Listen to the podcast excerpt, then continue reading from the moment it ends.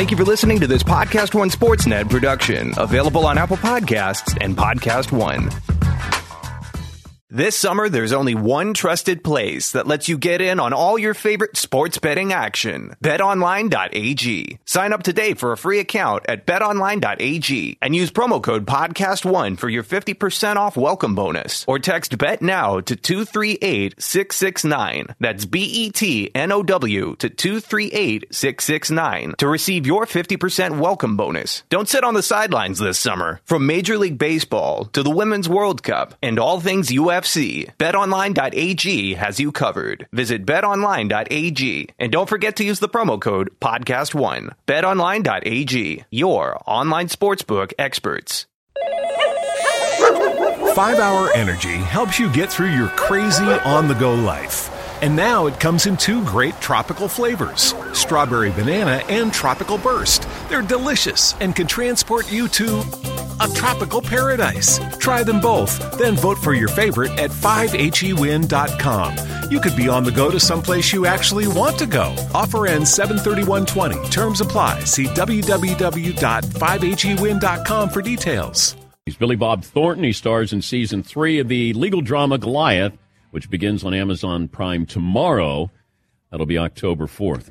So you play a down and out lawyer. Are you still down and out in season three? I'm kind of always down and out. Yeah, uh, it's uh, you know I have money, but it doesn't stop the alcoholism and that kind of thing. But uh, is any of this like? Do you draw from anything like this character? Were you this character at any point in your life?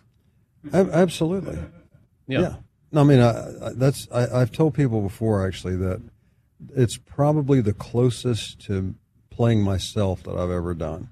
You know, and uh, yeah, he's just kind of a guy, you know, even though he was operated in the big, uh, you know, uh, sort of law field and everything for a while because he was, you know, he was at one point a partner in a huge thing. Kind of lost his career and all that kind of thing. But um, when I go there every day, I mean, I, I just feel like the things are happening to me.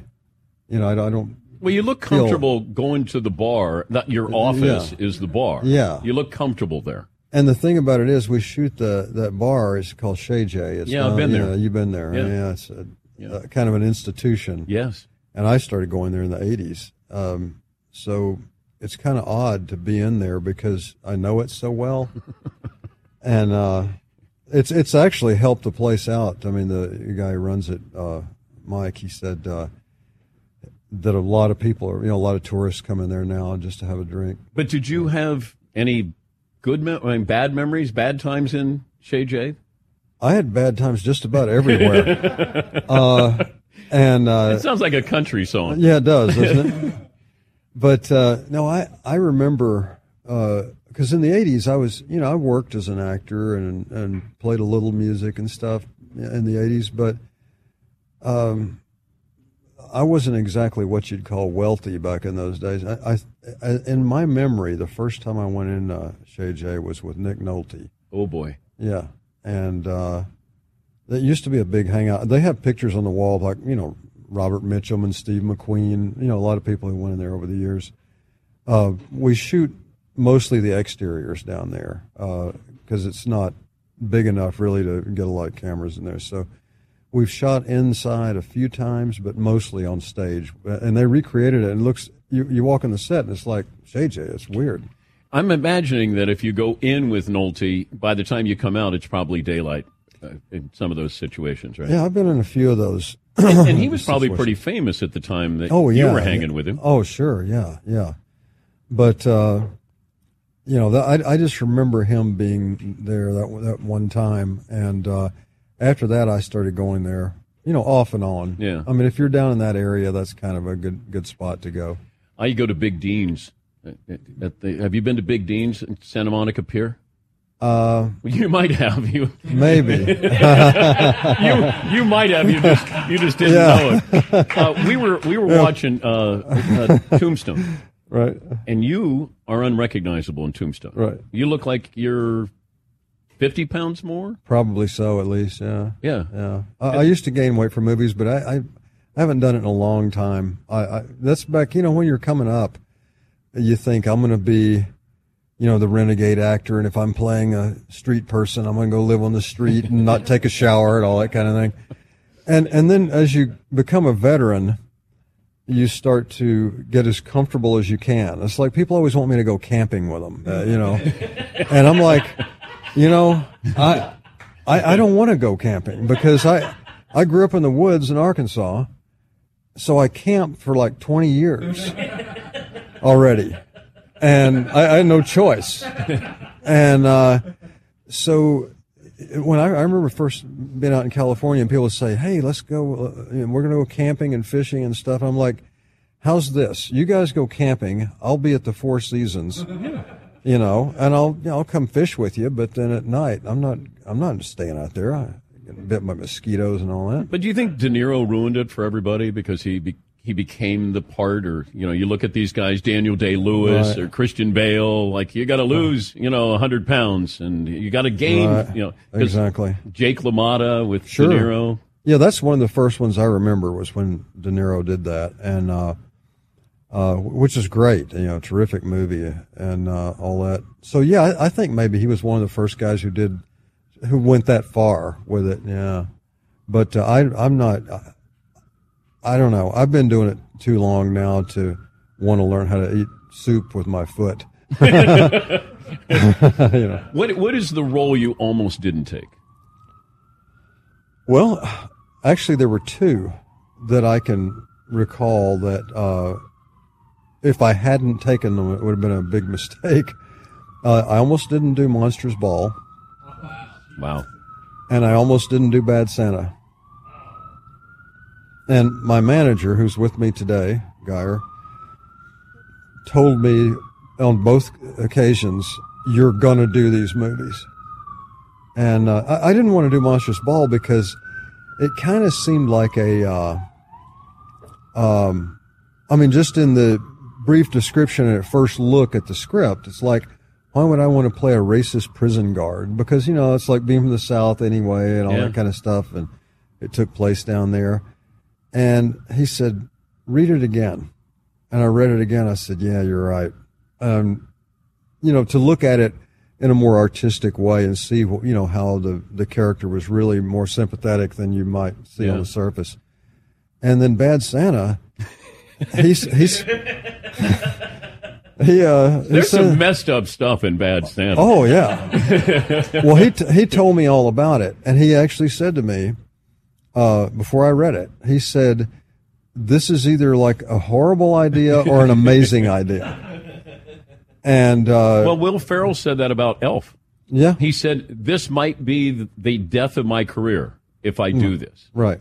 And now, I mean, oh, it's yeah, they're both like perennial favorites, yes, as they say. Yes. yes. Are you going to do, do another Bad Santa? Uh, that we did a second one in uh, uh, up in Montreal, uh, where we were actually in Christmassy kind of uh, stuff.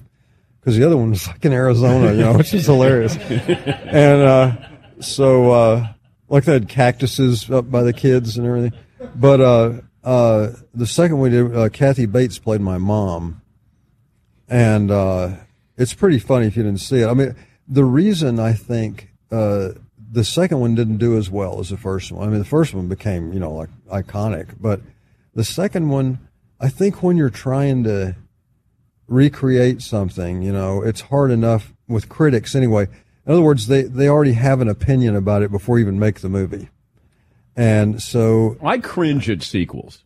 Yeah, yeah, I usually I get do. nervous about it because I love, I you know, that's why when you saw, uh, you know, Anchorman, Right. And I got nervous about the Anchorman too. I yeah. mean, it was still okay, but it's yeah. just we love the original because it, it's something we'd never seen before. That's right. I, I, think I think that's part of it is the newness is worn off of it, you know, for the second one. And but I have to say the second Bad Santa was really good. I mean, I liked it. Yeah. And uh, but it was at a time when uh, uh, and now this was something that somebody explained to me. I don't know. I'm not m- much on market research, but uh, uh, they were saying that because the movie came out almost in conjunction with the president being elected or going through that process, you know, the, the election process, and people were not in the mood for crass uh, uh, you know, Really? situations and language, and you know, a, a guy who's like this, you know, drunk, profane guy or whatever, you know, Yeah. and that uh, it's when it's when political correctness was sort of at its height, you know, and and so uh, that was the explanation that I was given. Talking to Billy Bob Thornton, it's season three of the legal drama Goliath, which begins on Amazon Prime uh, coming up tomorrow. That's uh, October 4th. He uh, plays a down and out lawyer as he seeks redemption. You're still seeking redemption. Oh yeah, You'll never stop seeking redemption. probably not. Do you ever do uh, actors drink alcohol in scenes without uh, like have you ever done that that does it help you? Uh, I don't on this show, uh, but I have. Has it, Uh, Bad Santa, as a matter of fact. yeah. and did it help? Uh, Oh, absolutely. Oh, yeah. There's. Or, or so you thought it did, right? yeah, exactly. Like in your mind, you go, "I was funny, wasn't I?" And Yeah. sometimes somebody steps away and go, "No, you." Not on you that you one. They, they liked it on that one, uh, but uh, and not every day, obviously. But there there were a couple times when I had one, one or two. Uh, and uh, there's a scene in Bad Santa on, on an escalator, and I remember that day I, I I'd kind of overdone it. Did, did, did you have somebody there to catch you in case you fell? N- well, there was this this poor girl. She was a, a um like a, what do you call it a PA. A runner or whatever. And she was in charge of starting the key on the escalator when they rolled. Because the idea is the Tony, uh, uh, who, you know, plays the elf and all that. Um, he's waiting for me, and I'm late, and all this kind of stuff. And I end up with a broken liquor bottle in my hand at the top of the escalator. It kind of dumps me out up there. And I said to the girl, because this was in the morning, and uh, so as soon as I got to work, I went to work. Went to work. And so uh, I told her, I said, uh, look, I'm on the verge of maybe passing out here.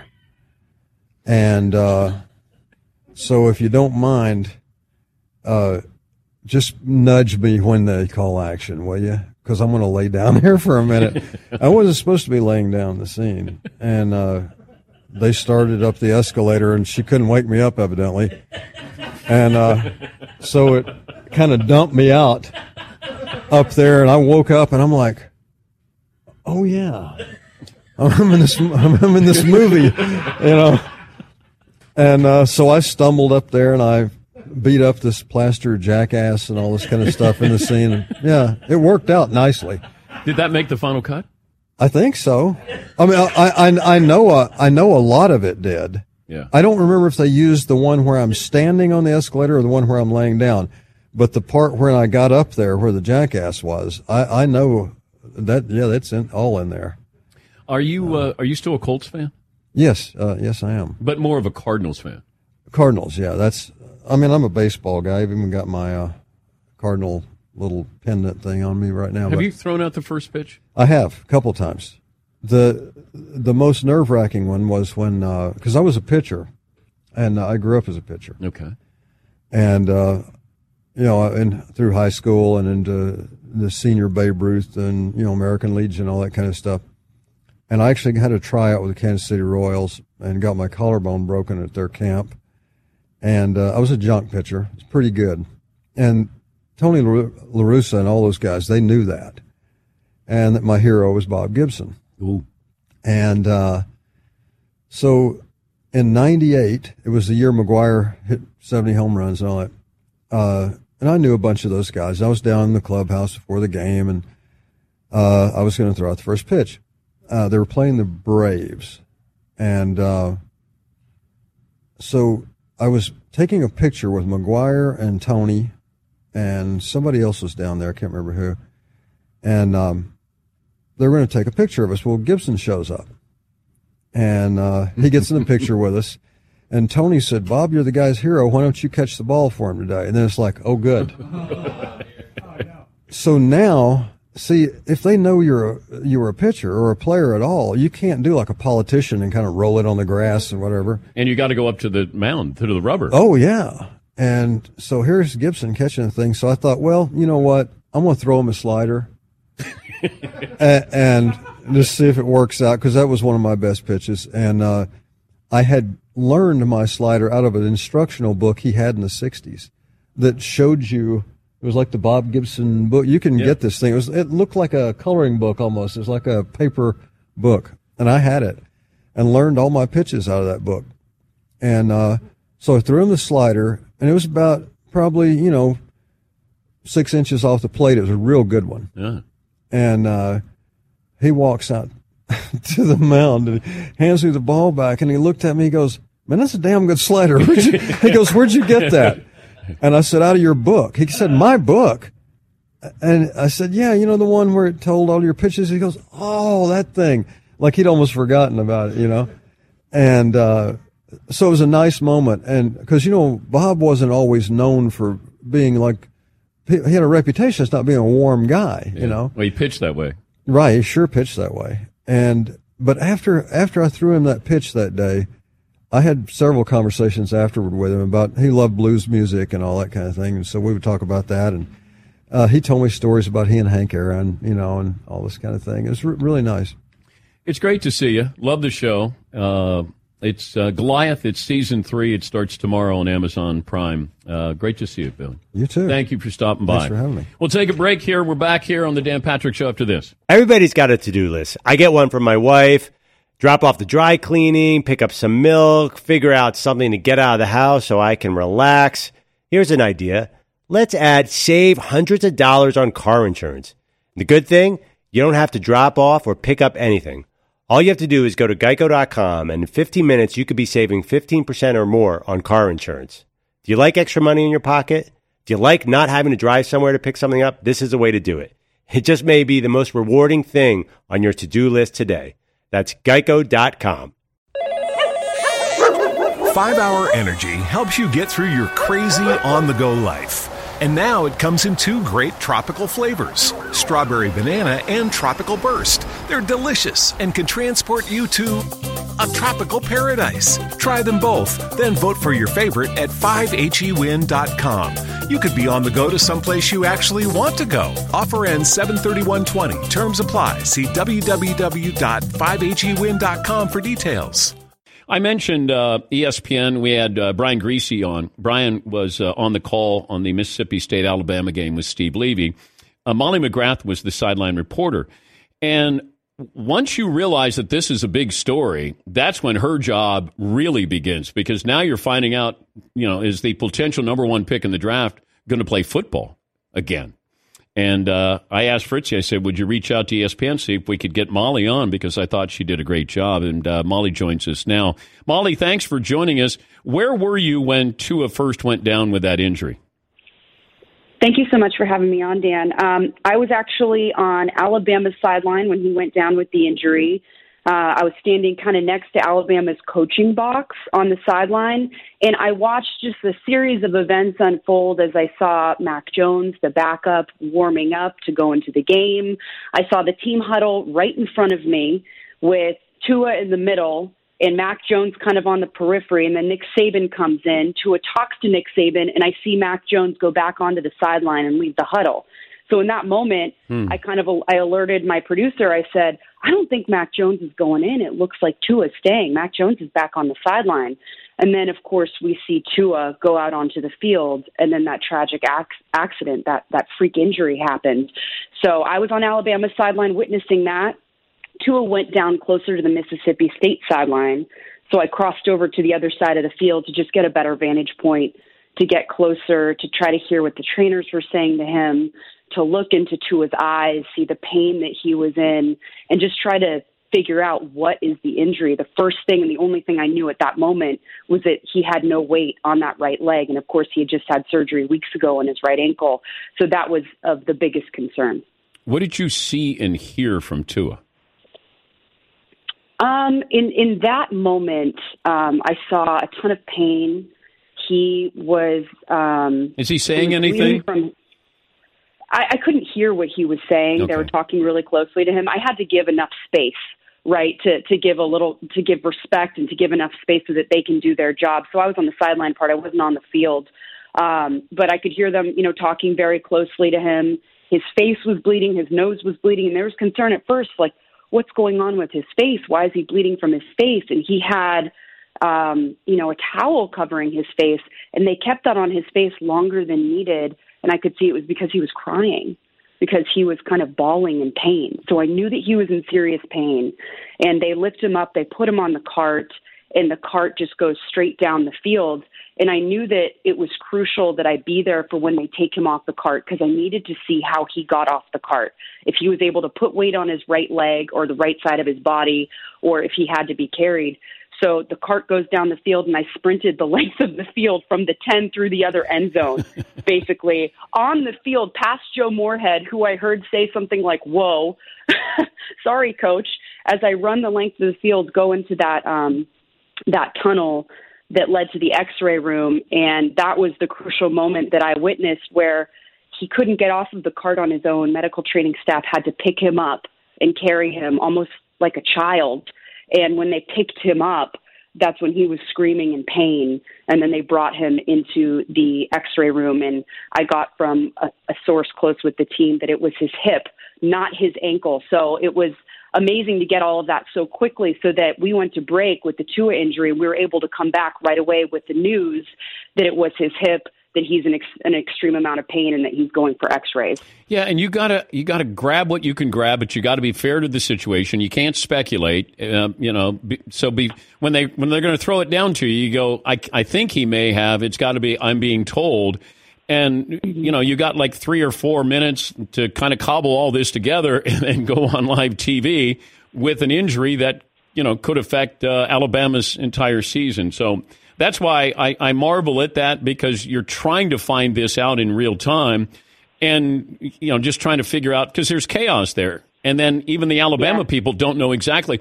They took him to Mississippi State's end of the the, the stadium that's when I knew they probably have, you know, their better medical facilities down there or more medical facilities. That's the one thing I thought in the moment. It's really, really serious if they were headed there. Maybe that didn't factor in, Molly, but I did think that when I saw that they were taking him in that direction. Yeah, well, I knew that there was an x ray room through that tunnel. Um, and I knew that they were going, and on the other side of the tunnel is an ambulance. So that was the first thing. Okay, they're taking him to an X-ray room. They're probably going to take him to an ambulance this time around. And I covered Tua's first injury this season, his right ankle injury against Tennessee, and um, you know I had heard rumblings that he was leaving in an ambulance during that game, and I ran outside of the stadium and did circles on the periphery of the stadium looking for his ambulance. So I wasn't going to let that happen again.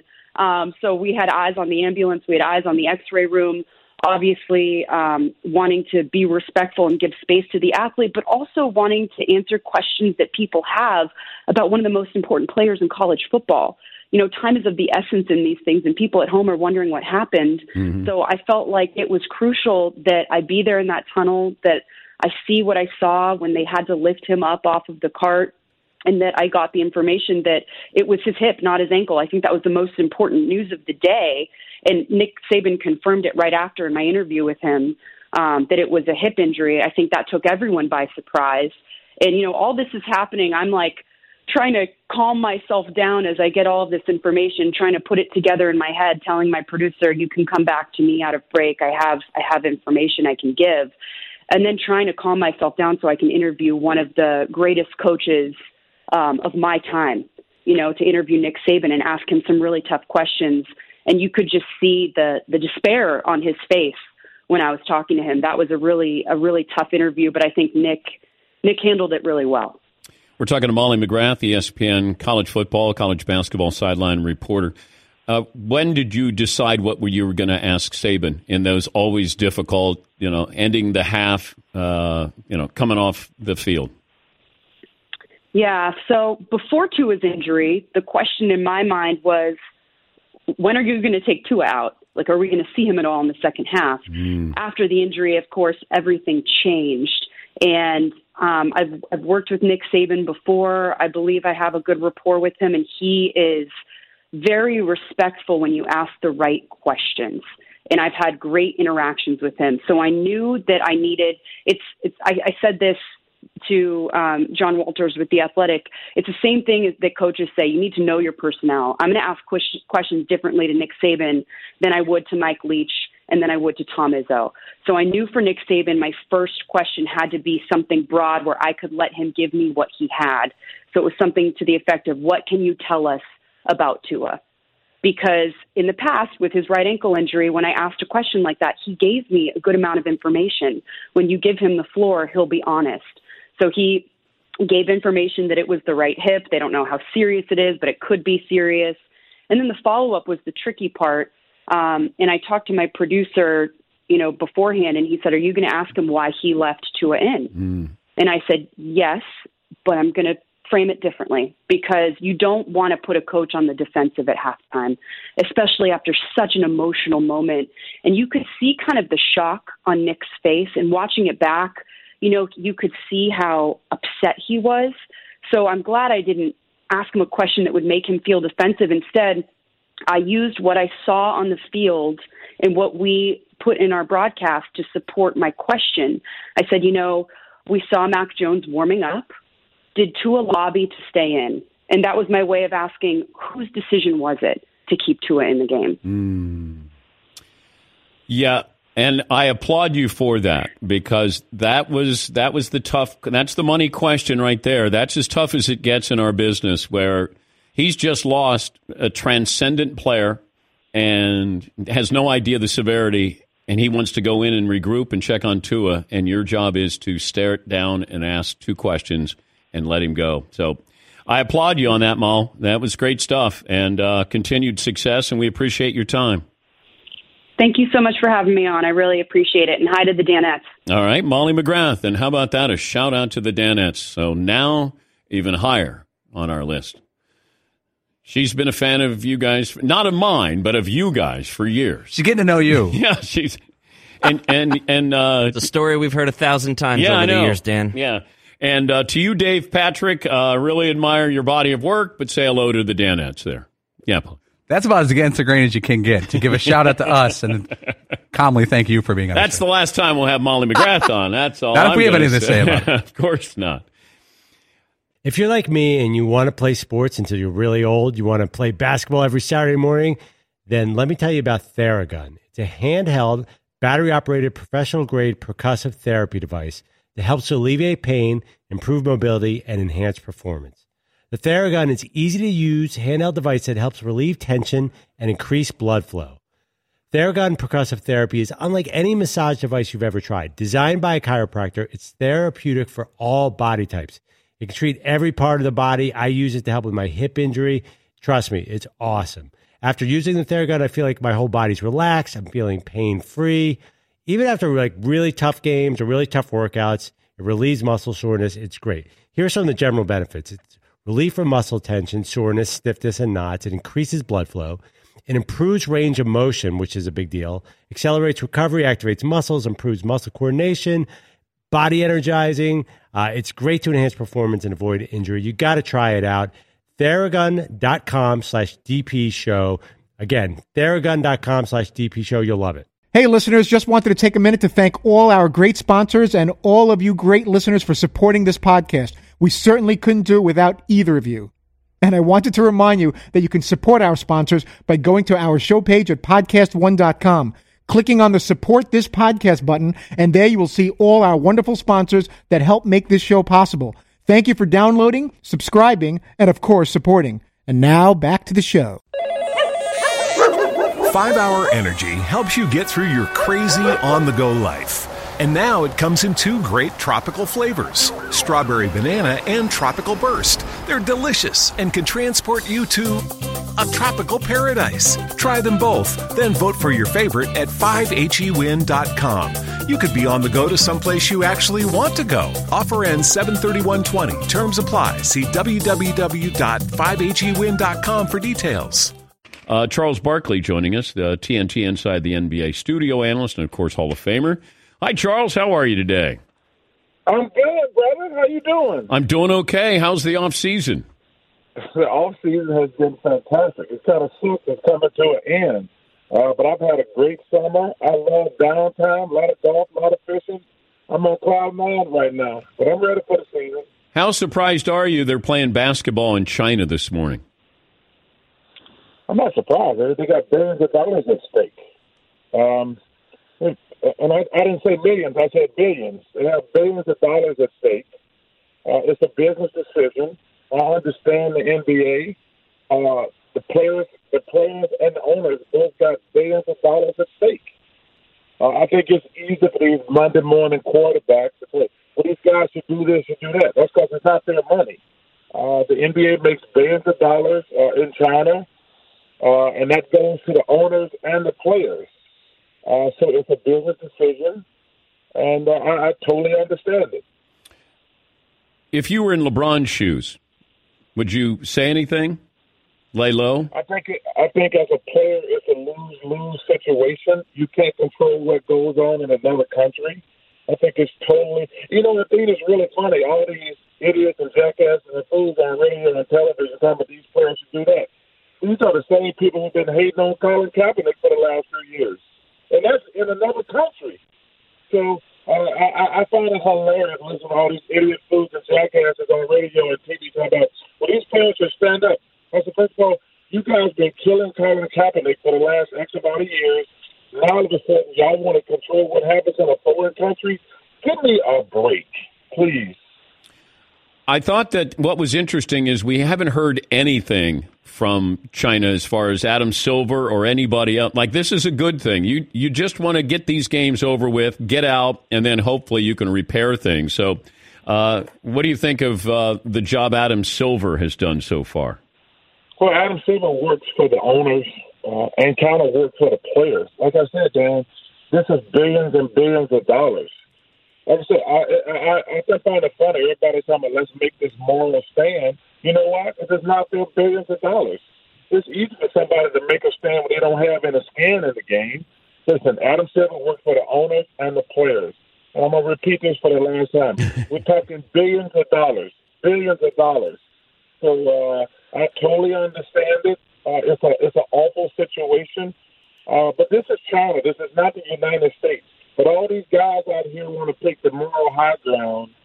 Uh, like I said, these are the same people who've been hating on Colin Kaepernick. Uh, for the, they don't care what happens in the United States. All of a sudden, they want to know what happens. In, they, let's make a stand on what happens in China.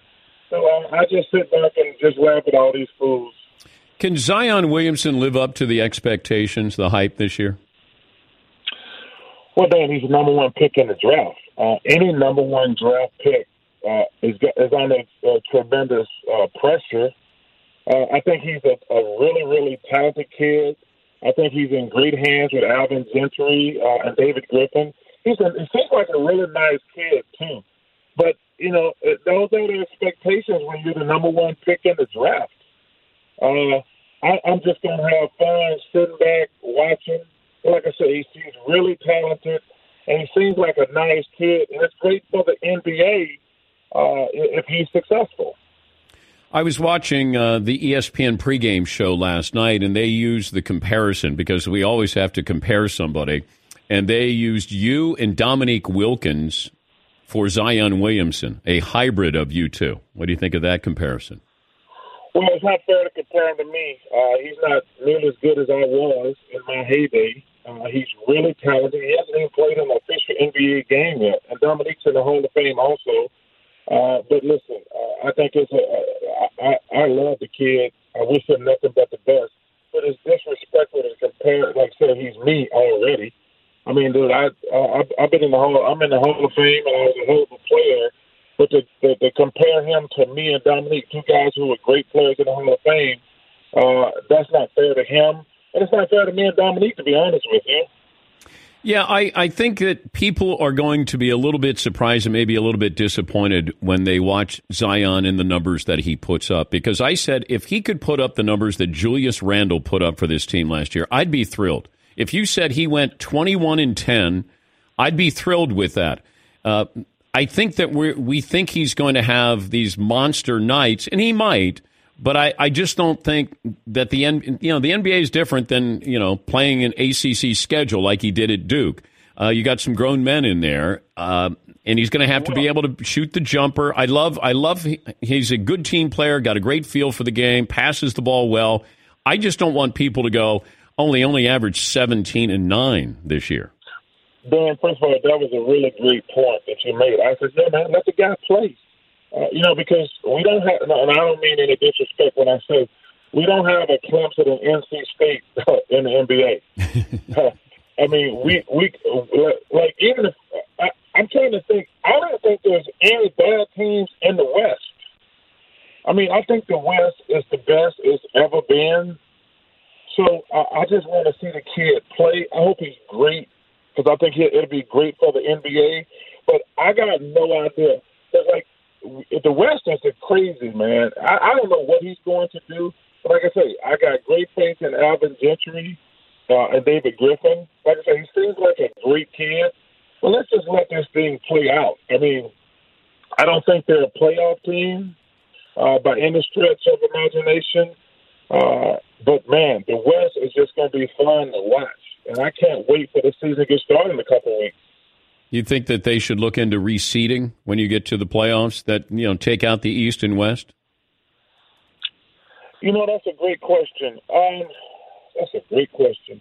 Well, listen, uh, Milwaukee and Philly. Uh, I, I think Milwaukee and Philly are the best two teams in the East, with Boston kind of a, a, a third. But in the West, I got zero idea who's going to win the West.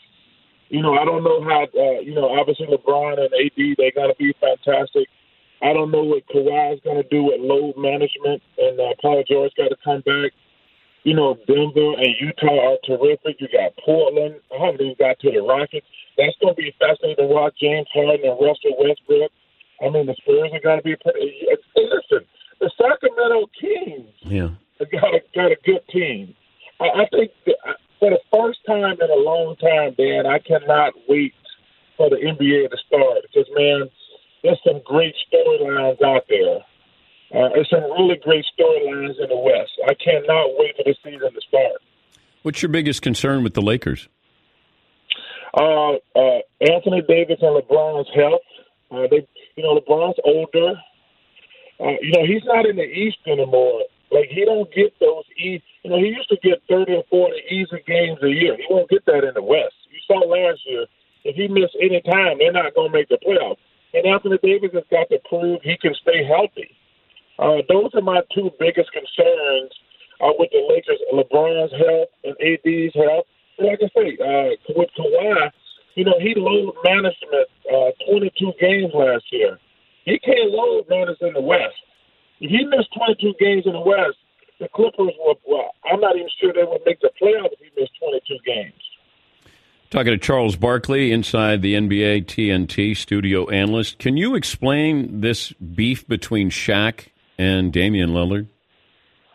Well, uh, Shaq got thinner skin and flat Stanley. you, you, know, he can't. He, uh, you know, as good. First of all, I love working with Shaq. He's a good guy, but he can't let anything go. Like he don't realize. Like Dan, I'm 56 years old. When somebody insults me, I just laugh about it. He can't let anything go. And I'm hoping at some point he gets to the point like, yeah, man, you're one of the greatest to ever do it. You don't have to, uh, I think they call it clap back. You know, I don't do any social media, but you don't have to clap back every time somebody says something about you. So first of all, that becomes a full time job. Dame Lillard is a stud. He's in his, it's his time now. So Shaq needs to step back and start dealing with these young kids, plain and simple. Our job you know, one of my good friends is a guy named Jason uh, Jason Whitlock, who I like. He says our job, because you know, he made he he he called me. He said, "Apologize." When I said I want to punch Draymond Green in the face, and I didn't want to punch him in the face, but he sent me a text and said, "Yeah, man, our job is to promote the game, not get into it with the players." And I said, "You know what, Jason." You are correct. So I apologize. Even though I didn't want to punch Draymond in the face, that's not my job to, put, to say, get on TV and say I want to punch this guy in the face. My job is to help the NBA, and Shaq got to learn that, plain and simple. It was good TV though when you said you wanted to punch Dray- Draymond in the face. and, listen, I admit it. I wanted to punch him in the face, but then that goes back to this Hong Kong thing. We don't get to say everything we want to on television. Like uh, I work for a network. Uh, you know, we don't get to say whatever we want to. But We can say say some things, but you don't get to say like Daryl Morey. He don't get to say what he wants to. Like we got a business uh, deal with China, and I hear all these punk ass politicians chiming in. They can't solve our own problems in America. Now they want us to hold up our, our fist and pound on China, and they suck at their job. But we don't get to say what we want to. Uh, because we all work for somebody else. Like I was great TV, and I admitted it. I want to punch everyone in the face, but you know what? I work. I technically work for the NBA. My job is to promote the game, and uh, I was wrong in that instance. I was wrong. And so I like Draymond a lot as a person. He's a good basketball player. And even though he makes me mad at times, he whines on. The guy has never committed a foul in his life, but that's not my job to get on TV and say I want to punch him in the face. And I, I was wrong then. How's your golf game? I'm playing better than I played in the last 20 years, Dan. Uh-oh. And I want you to quit backing me. Hey, listen, stop being a coward. Uh, Chuck, bring your guys out to Arizona Come on out one week, do your whole show from Arizona when it's cold as hell on the East Coast. Come to Arizona, and I'll tell you what I'll do. I'll let you do a show from my house. Uh, we'll do a show in my backyard. It'll be 70 degrees in the middle of the winter. Come on out to Arizona. You, you know the nurse would love to get out of Connecticut for when it's cold as hell in the middle of the winter. Come on out to Arizona where it's 70 degrees every day. We'll do the show from my backyard on my putting green.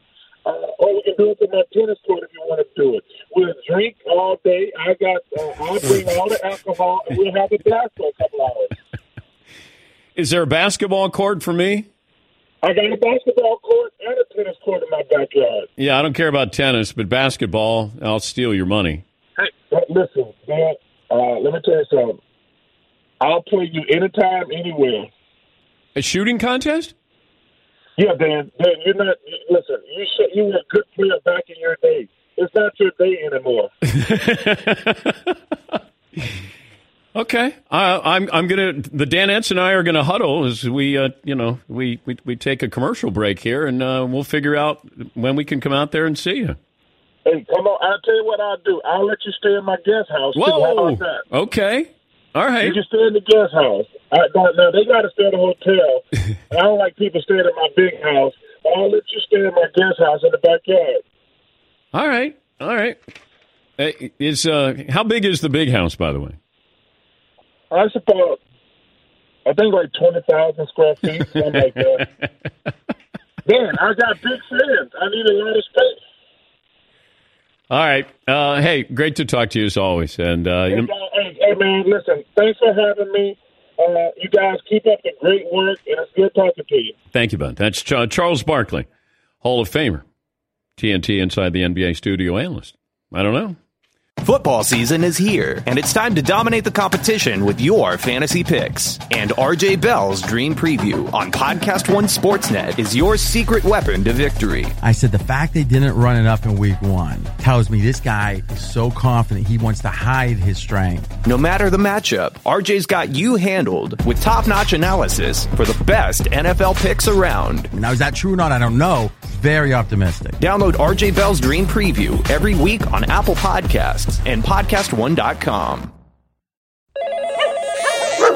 5 Hour Energy helps you get through your crazy on the go life. And now it comes in two great tropical flavors strawberry banana and tropical burst. They're delicious and can transport you to a tropical paradise. Try them both, then vote for your favorite at 5hewin.com. You could be on the go to someplace you actually want to go. Offer ends 73120. Terms apply. See www.5hewin.com for details.